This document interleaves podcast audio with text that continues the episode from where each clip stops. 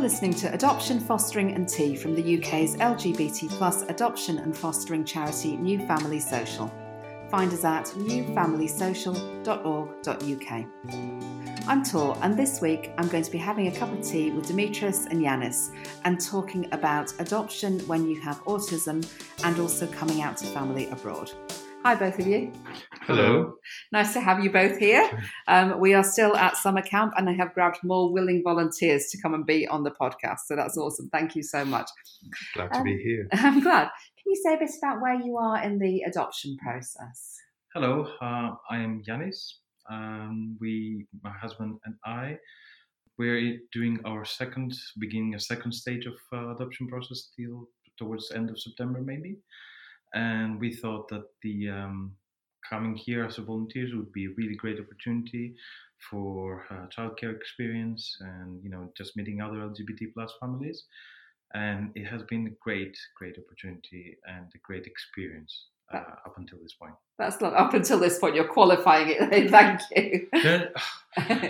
What I meant is, like, this is my first. I have to uh, explain that also this is my first time Uh, doing any sort of camp activities, so that's why I said it like that to this point. And yeah, it has been an amazing experience, and I'm sure this will continue. Thank you. Uh, that's what I wanted to say. Yanni seems to be enjoying himself so much. I, I have experience with camping, so I kind of this was what I was expecting, but it it has been quite a a very enlightening experience of getting to know people that have already adopted, and gave us a lot of information. And a lot of the parents that are here started by coming here as volunteers, which was, it's, it's, we, we think we're in the right uh, route. I, I think so as well. Um, I certainly came as a guest before we adopted to see what it would all be like. So yes, you're tro- treading a well-trodden path. So whereabouts are you in the process at the moment? So um, we will start discussions with this, a social worker to uh, and training on the second stage, and we're expecting by the end of this year to uh, go through the approval panel and probably going through the family finding uh, stage to the family finding stage. Uh, probably that would be, well, fingers crossed everything goes well. That will be probably maybe next year, I think, the, you know, the whole family finding. Because our social worker has informed us that it's quite rare during December for new placements, because obviously it's, it's Christmas and it's quite sensitive period, and understandably so. So we don't, we're not looking to do any family finding until next year. So we mentally prepared, like, this coming following month, it will be intense training during stage two. And I think that's that. Yeah, currently that's where we are. And I'm interested if talking to some of the other parents has made you think differently about what child or children you might want, or if you've got any other reflections from your days here so far. Um, no, I think they've helped crystallize more or less what we want. Okay, that's good. So um, in the beginning of the process, we were kind of like thinking what kind of gender we want. We wouldn't mind at all if it was a boy or a girl. But as as things went along, we've, we've come to think that a boy will get more of the needs that they will have that will be satisfied by by us, because we have that experience of growing up as boys and, and knowing exactly what they would come and, and what kind of issues they may face. So we would be helping them. Yeah, so you feel like drawing on your own experience would be beneficial. Mm. Yeah. And Yanis, you tell me that you're on the autistic spectrum. Can you tell me a little bit about that and how that's been in the process so far? Yes, of course. Um, let me start by saying that I wasn't aware until a couple of years back. So up until the point, uh, I think it was four or five years ago, that I was uh, seeing, um, I was talking with um, a therapist, and then they actually decided at some point, they said, you know, can I, is it okay if I actually do a test? If I make you do a test, and then we discussed the results, and she said that I am the, I am on the high functioning autism scale, uh, which actually made a lot of sense, um, because uh, up until that point I was thinking that, you know what, oh, I'm, you know, this weird person or uh, with weird habits or whatever, and suddenly all those boxes started getting into place and making sense, and then realizing that, you know what, this is not just me be, me being difficult. There is an underlying situation here. and also I started reading some books, finding some more, um, finding uh, re- reading online more about it. And then also what helped me a lot, uh, it was that um, my G P put me on antidepressants as well. Mm-hmm. Uh, not to treat uh, depression, uh, but to actually help me cope with anxiety. Right, yes. And that has made a lot of difference in my everyday life, uh, because it it felt like, you know, uh, a cloud lifted off, and then I could actually feel my places fall into, uh, sorry, my thoughts fall into places. And now I think that it's way much easier for both of us to actually function. Um, at the same time, I think now, having been sort of through the other end, I think I can actually understand better if a child that has some similar experiences is, I can help them better, because I think that for, I have been noticing some behaviors here in the camp. Um, and I'm thinking, oh, you know what? Yeah, the, the underlying reason why they might behave like this is not because uh, they're being rowdy or uh, for other reasons. It's just because they might have some a condition that is not obviously visibly seen. So we must be really careful on when we are sort of judging other people. Like, yeah, you don't know what's happening up in their head. And I think it gives me quite a clear perspective for both me and Dimitris as well, because he's been so supportive um, of uh, the condition. It gives us a quite unique insight on how to sort of, let's say, get into the other person's shoes, if it makes sense. I understand completely. Um, I like that these days we're talking more about neurodiversity and yes. about us all being wired differently, and it just being a variation in wiring rather than... it used to be called a disorder and so on, didn't it? So understanding things as, you know, you're wired one way, I'm wired a different way, and just figuring out then how to meet in the middle. I think exactly. That's the better way of doing it. And you're right, that is what you will do when you adopt, is figure out how to work with that child, whatever they're wired like. So, yeah. Dimitris, so you were together um, with Yanis when the diagnosis came? Yes. So we have, at the point, we have been together for about eight years and we were getting ready to get married. Um, and then um, uh, Yanis was always getting into some kind of tantrums and some kind of meltdowns, and our, our, our social circle would usually come to me and give us a, some give me some feedback saying that he's spoiled and then probably he needs a little bit of, of discipline or something like that. But personally, I could see that what he was doing wasn't because he was just being a difficult uh, character or personality. He was actually having difficulty in communicating what exactly he wanted. So I understood that that was something I had to have patience about. So when when Yanis received the um, the diagnosis for the autism spectrum, again, as he said, we got like a puzzle was completed because we started understanding how behaviors were being affected. And, and it also gave us the opportunity of looking at how we will be able to plan ahead and be able to know exactly what to do in order for him not to become, not to go into some kind of um, um, a fight or flight mode, what, what we would usually call it. So we we are preparing ourselves and then getting planned things, so we're much better equipped. At the same time, we have been discussing with uh, some of the parents here, and some of them have been saying that, yes, it is quite important for children to have a specific regimen, regimen? Yes, routine. Routine, routine. Yes. routine, routine yeah. It's a specific routine that they have need to have like order and planning. And at the same time, as soon as I was listening to that, I was thinking, hmm, okay, I can definitely provide that because this is my kind of yes. thing. So for me, it is quite helpful. And as I said earlier, uh, without wanting to repeat myself, it is it does give me a unique perspective. Um, it's like, um, you know, the, the movie Inside John Malkovich's yes, head. Yes. I sometimes feel like that, yeah. It sounds, though, like without this diagnosis, you were in a much worse place and possibly couldn't have considered adoption. Is that correct to say? Yes, that is absolutely correct. I don't think I could have handled anything as complex as that because it is quite a complex process. And you need to be I'm not going to say, I was going to say quite ready, but you're never ready. Uh, you're constantly learning and uh, obviously evolving at the same time. But I do feel more ready and more secure in myself that, yes, I can actually handle some of the situations that are going to be thrown uh, towards us. Yes, absolutely. Um, so it's it's interesting, though, isn't it? Because some people think of a diagnosis of something as a negative, but for you, it seems like with that diagnosis came the opening of doors and opportunities. It is, and that's what our social worker has been saying, that please don't see it as a negative, because a negative experience that you might have, or what you may think as a negative uh, characteristic, it actually gives you a unique perspective, and it gives you an inside info, and it gives you strengths. Your weakness, what you perceive as a weakness, might be actually your biggest strength. I'm so glad they've said that to you, because we that was never said to us when we applied. And so I thought that our, in quotes, negatives were negatives. And I didn't really figure that out till much later. So I'm really glad that you're being encouraged to present this as a positive and the strengths it brings.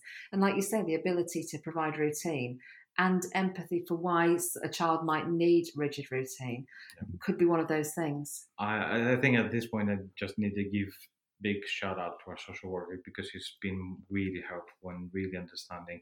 And because she has her um, own experience with uh, autism, mm-hmm. and I think she's she's pushing me uh, to to explore that more and more and more. And sometimes I do say to Dimitris, "Oh, I think she she's working against us," but then at the same time, when I'm actually thinking more clearly, uh, I'm, I'm realizing, "Oh, you know what? No, she's not. She's actually doing that because she knows what's best for both of us and for the child that's going to be placed with us." So yeah, big shout out. That's lovely. Because the biggest hurdles we will be going through will help us be prepared, more prepared for the adoption process. So when the child finally comes with, to our home, we will be relieved that we went through a very difficult situation, and we will find that the routine that we can provide for this specific child can be managed. Yeah, absolutely. And also, if you were, you know, struggling with what you characterized as meltdowns, then I guess if your relationship has survived that and then survived the change brought about by a diagnosis, then that's a robust relationship to survive those things. We want to think it is. Yeah. We definitely want to think it is, yeah. We've been through some, some rough patches as a couple and some as individuals, but uh, I think the biggest, you know what I always try to say is that Um, as an advice in general, be friends with your significant other first, um, and then partners, mm. because if you have a solid base as a friendship, then everything can come along, and you build, you use that as a foundation, and then you can build everything on top to that, of that. Yes, I think that's probably really good advice. And also, uh, you were telling me that you had to come out to family abroad, um, Yanis. And so can you say a little bit about that, how it came up, and then what happened from there? Yes, of course. Um, so one of the when we started the adoption process, um, which was fun enough, it seems ages ago, but hope it happened. um, so one of the prerequisites was that we needed to, um, A, change houses, because obviously we were living in a smaller apartment that could not accommodate a child. Um, and also I needed to come out to my father. So my, my uh, mother and sister, up to this point, they were both aware of uh, me being gay, and they were quite okay. I mean, my father, my sister, sorry, uh, she was more than uh, happy, supportive. Uh, my mother is, so I'm coming from uh, Greece, uh, which is uh, a little bit backwards in anything that has to do with uh, homosexuality and uh, gay rights, same-sex Uh, rights in general. Um, so my mother is, how should I put it? My mother is okay, but she's accepting it. No, sorry, so she's tolerating it. Yes. Uh, but not fully accepting it. Now, the uh, I hadn't come out to my father. Uh, the reason behind that was that I've always had a strenuous relationship with him. Um, huge fight since I was a child. Um, so I was always like, hide, not exactly hiding, um, but not, let's say, forthcoming about mm-hmm. my entire uh, identity. So one, I wrote them a letter and I came out to him. I said that, you know what, I'm the, still the same person. I'm still the same Yanis that you've always loved. Um, this, I've got the same values that you actually taught to me. Um, so it's up to you if you want to have a relationship, but, you know, I am will, I am here, just ask me anything. And that was the last time I actually spoke to him, because since then we had a couple of uh, a typical um, emails for, uh, you know, Happy New Year, Merry Christmas, but then um, nothing like that, because he didn't even have to have that typical relationship, that just formal relationship with, with me. In all fairness, I do feel a little bit bitter, because it does feel like uh, I was judged for who I am. Yes. But at the same time, I feel like it's his loss, because, um, well, A, he won't have a relationship with his son, but B, they won't have, he won't have a relationship with their grandchild, in essence, um, despite actually him whining to my sister that, oh, I'm never going to see uh, grandchildren. Right, and so now he has the opportunity and has opted out. Yeah, yeah exactly. His his sister has been telling us that um, because she does communicate with him, that he, he wants to communicate with Yanis, but his principle doesn't allow it. Yeah. Right. So we're kind of like wondering, why would he give more priority to priority to his principles against the, the love that he can have from his children? And what are those kind of principles that you actually, one of those principles is not allowing you to talk to your own child, flesh and blood. Yes, indeed. So, yeah, I mean, it's it's really sad, but I don't really know what else you can do at the moment. Do you think he will remain in this position, or do you think he might come round? I want to hope that he eventually he will change, because he will realise that it is uh, it's his own, let's say, mistake. It's Uh, regret. Mm-hmm. That's what I would say. Uh, because when my grandfather died, he did say that he regretted not having spent more time cl- being closer to him, actually, because uh, they lived nearby. Uh, but also at the same time that he didn't have a closer relationship with him. So now that he had this opportunity to not make the same mistake with his own child, he's doing exactly the same mistake yes. like his father. So I want to hope that at some point he will regret it. Yes. And what about you, Dimitris? Are you out to your family? Do you have family back in Greece? So um, my father died when I was a teenager, um, so he never found out. I came out to my mother a little after he died, and I could say that our relationship was a little bit strained in the beginning, but in the end she did put priority on having a relationship with me, and we did have a good relationship. Uh, but sadly she died two years, three years ago, sorry, three years ago. But up until then, our relationship was really good, and I do have a good relationship with my brother. Generally, I have always tried to be a little bit more open, because living in, in small societies in Greece, because I was living in a smaller town than, than the capital, um, you could see that there was a lot of gay people hiding in the closet, and every, everyone would know it and everyone would discuss it. But being open and knowing that I was gay, I never heard that anyone was gossiping behind my back about me. So it, it's about just whatever you disclose and whatever you don't, and then the society can finally accept what it is that you are having, um, who you are, and, and accept you for who you are. I think that I tried my best. I won't be the person that's going to present yourself like, oh, hello, I'm gay. But... Uh, I'm not going to lie about it mm. as well. And that seems like a good balance. Do you feel prepared to care for a child or children? Um, and obviously being out to the child and explaining that the extended family situation is a bit more complex.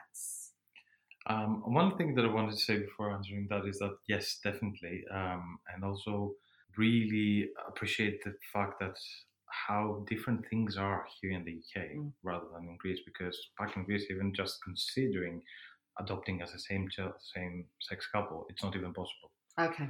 So this is a huge opportunity, and um, I won't lie, because you know, having the upbringing of the constantly fear of criticism, that has been something that is in the back of my head. That oh, it will, it will they someone see us in the street and say, oh, look at the gays with the child. But at the same time, I think one other huge aspect of being in the summer camp of sort of a New Family Social is being surrounded by all those families and being be, seeing how normal. I don't like that word. In lack of better, how mainstream. How mainstream it yeah, is. Yeah, or even mundane, isn't mundane, it? It's, mundane, it's yeah, family stuff, yes. Exactly, yes. How mundane it is, because you don't see two mums or two dads, or you just see people. Yes. With their children, with their children, if it makes sense. And I yes, I am. I'm. I'm. I think I'm feeling more and more ready to actually tell them about the situation. And if they ask about their grandparents, uh, their adoptive grandparents, I will definitely explain the situation, but I will try to instill that this is not your fault. Yes. This is something between uh, daddy and his father. Yes. There's nothing to do with you, um, because obviously you don't want to feel the child that it's being rejected mm. or not being loved or whatever. So, yeah. yeah, thank you. And I think it's interesting what you say about people seeing you on the straight. My experience of that is that they will assume anything except that you are a couple with a child. They will go to any mental gymnastics to come up with some other explanation. So it must be brothers with a child or two best friends with a child. But as for that's two dads and their baby, yeah. it almost, we're never assumed to be a child, a, yeah. a family. It just never, never happens. No, never. I mean, even when you're booking a hotel, oh, you're brothers. Yes. And then it, all you can do is just... Cream. It's awful, isn't it? It's absolutely awful. Me and Jackie, when we were first together, we went to Holland for a weekend and we um, booked this hotel. And when we got there, they put us in a twin room and we wanted a double room. And we were daring each other to go to the desk and ask for a double room instead. And this was Holland. And eventually we like pushed each other forward. And I think probably Jackie said it. I can't imagine it was me. She's like, oh, sorry, could we please have a double room instead? We're like, yeah, it's fine. We're like, oh, my God, it was fine. It was fine. Run away, run away. So, um, but I'm going back a bit. I think we'd be a bit braver now, but yeah. Because we're living in a, in a small town, we we do have some kind of the back of our heads, uh, uh, uh, an anxiety about how will society accept us and, and, and tolerate us and then see us as just a simple family. Um But the truth is that recently we have discovered that there are other same-sex families in the area that we live. So we're thinking that that is a good a good sign of where we are now living. Yeah, I think things are changing a lot, aren't they? I think, you know, the world's pretty different. And mm. the kids here, you know, they're all so cool with it all. They're just not bothered, um, you know, and don't seem to think their friends are that bothered either. So, yeah, that's... It's quite good. Yeah, I was really amazed by the fact that um, when we were doing one of the activities, one of the children came up and asked us, oh, are you together? Are you dating? And my response was, uh, oh, no, no, we're just, uh, we're not just dating, we're husbands. And their response was like, oh, okay, cool, fine. Yes. So yeah, it's so amazing seeing that. I mean, and I have such a huge high hope for the new generation because... They, everything seems so normal to them and everything seems so nonchalant because it doesn't matter. You're yes. just, just two people being in love with each other, and that's how it should be. I agree. My daughter came home from school and she's telling me about her friends and stuff. She's like, oh, so-and-so's bi and thingy's pan. And I'm like, oh, my God, they're all over this. I mean, they're just all over. We would over never it. imagine no. something like that no. when we were younger. No. That's true. No, nobody was out at my school, none. And I mean, it would have been a scandal. It would have been... Even in recent years, I've heard that one of them might have actually been gay. And I'm like, oh, my God, I think he was gay. So, yeah, it's just ridiculous. So tell me, um, you're obviously, you know, in that assessment process and stuff and, you know, moving through that slowly, but it can be a bit of a slog. I wonder how you picture family life beyond that. Are you thinking one child, two children, three children? What are you thinking of? Well, we are thinking uh, that at the At this point, uh, when we have to go through so many hurdles and so many assessments regarding the autism spectrum, um, we will probably be able to manage one child. Mm-hmm. Now, I would like to imagine that probably in the future, if we've gone through the hurdle of one child, we may adopt a second, but that is something to be seen. I can see you're smiling, Yanis. Yeah, well, the thing is that because I'm going to be the main carer, mm-hmm. I, I don't think I can handle more than one. However, and this is a big however, being around so many families now, I'm thinking, oh my God, what if we actually go and fight, you know, through the process and then we, we're being matched with one, but then they say, oh, you know what, they've got a, a sibling. So, and then I'm thinking, how are we going to separate them? And you, you, you know, you go through all these emotions and process. Uh, but um, I think we'll have to cross that bridge when it comes. For the time being, we I think our idea is mainly something uh, like uh, one, uh, mm-hmm. preferably boy, mm-hmm. and um, can I say the age? Yes, you if know, you've got uh, an age in mind. Yeah, yeah. Um, we were thinking of something like two, between two and five, mm-hmm. because also the other aspect for us would be how we could talk, um, to, to teach them, sorry, Uh, the uh, Greek language as well, so oh, being that, bilingual. That's interesting. So tell me what your thoughts are on that. I would definitely like to teach them. So we've got a couple of friends, and uh, what they've been telling us is um, birth family, and they have been telling us that with their child, uh, what they have been doing is obviously they're learning English, they're being taught English in school, and they have been uh, con- uh, they have been communicating with him in Greek. But the child can choose to either talk to them in English or in Greek. But mm-hmm. they're always constantly responding in Greek, so they know that yeah, this is that, that way. That line of communication is always in Greek, or that line of communication. We have another couple that they're uh, Spanish, um, and that line of communication is Spanish. Uh, so they know how, you know, just not to get their mind jumbled. Yes. Um, yes. But yeah, but always. Talk, try to talk them in, in what you start, but what, what we've been uh, told is that in what, whatever language you start, keep talking in the same yes language. That's interesting. I've heard that some families do one parent, one language, so one parent will always communicate in, for example, Greek, and the other always in English, yeah. and the child will learn to switch. So exactly. Oh, that's interesting. Yeah, and so I guess a younger child will pick that up more easily, I suppose. Is that the case? Yes, that was the answer.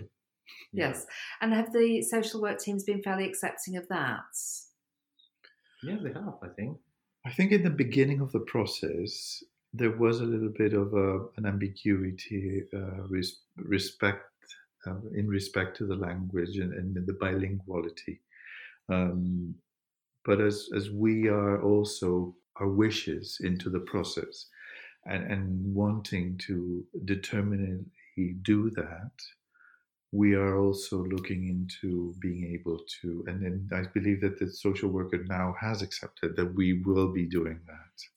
So um, a second language, we both speak two, two languages, I speak three, so it is something that we want the child to at least have two languages to, to communicate. Yeah, and what an amazing gift to give it, because, you know, I think, well, I'm sure you hear this a million times, everyone in the U K going, oh, I wish I spoke something else. So, yeah, I think that's amazing.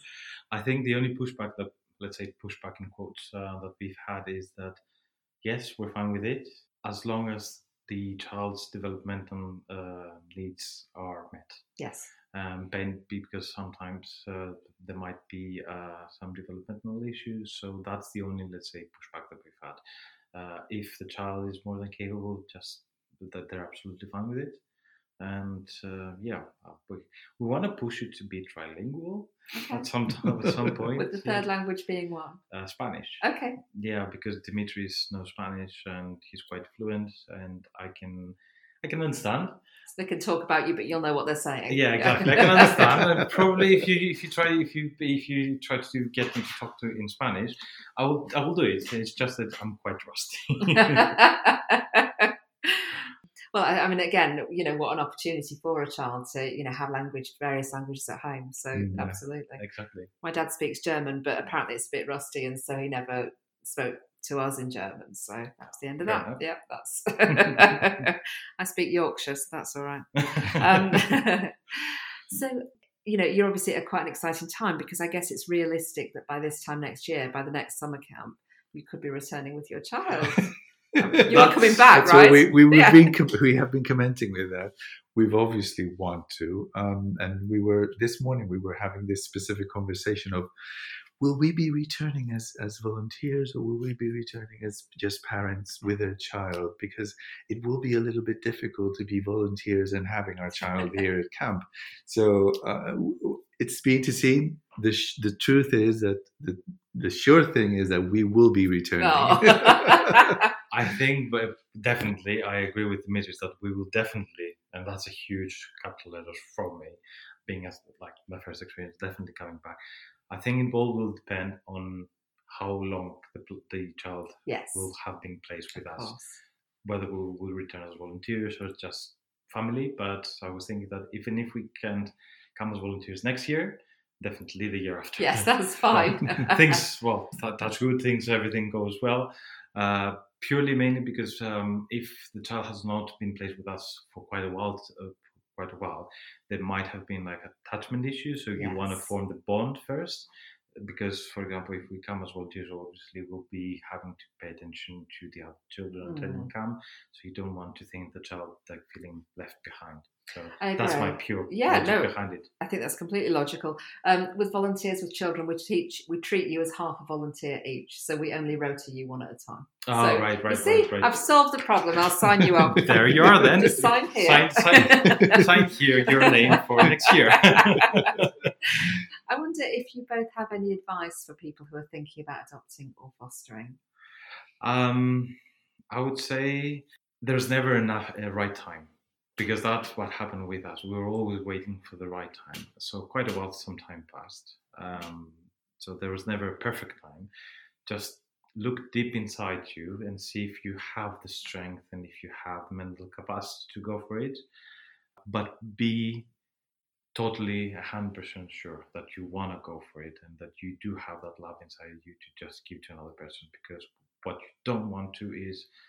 Uh, and I have heard some of the situations like people being starting the adoption, going uh, going through the matching process and everything, introductions, and then happening adoption breakdowns. Uh, so just make one hundred percent to be both fit in, and also on the in terms of the process, don't be afraid to divulge anything that you might think as a negative, because it actually might turn as a positive thing. That's lovely advice. Uh, when we were talking about parenting, I read an article in The Guardian and it said something about when is the best time to parent? It's never and it's now. And it was like, let's get on with it, shall we? So that was what got us motivated. Oh, and one last piece of advice. My therapist has actually, this is not me, this is from my therapist. Best parent is the one that feels guilt because you're making mistakes and you feel guilt about it and then you actually try to correct them. So that don't don't be afraid to make mistakes because we're all human and we learn from them. Yeah, that's definitely my parenting is a lot of mistakes back to back. And this is this is what we've we've been in the last, let's say, um, half a year that we've been in the process. We've been trained to to understand that we're not getting into this process to become infallible as parents, like everyone wants to think that parents are. It's about understanding that we will be making mistakes, but we will also have the strength to correct them.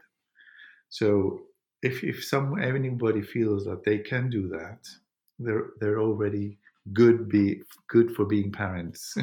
Yeah, absolutely. That's fabulous advice. Thank you so much to both of you for talking to me today. Thank you. Thank you. I'd like to thank my guests today, Dimitris and Yanis. If you enjoyed this podcast, please leave us a five-star review and share it with your friends. Follow us on Twitter at L G B T Adopt Foster and on Facebook search New Family Social, all one word. Visit our website at new family social dot org dot U K. Adoption, Fostering and Tea is produced by New Family Social. The presenter was me, Tor Doherty, with music from Matt Doherty. The producer was John Jenkins. We'll be back next week with more guests and more tea.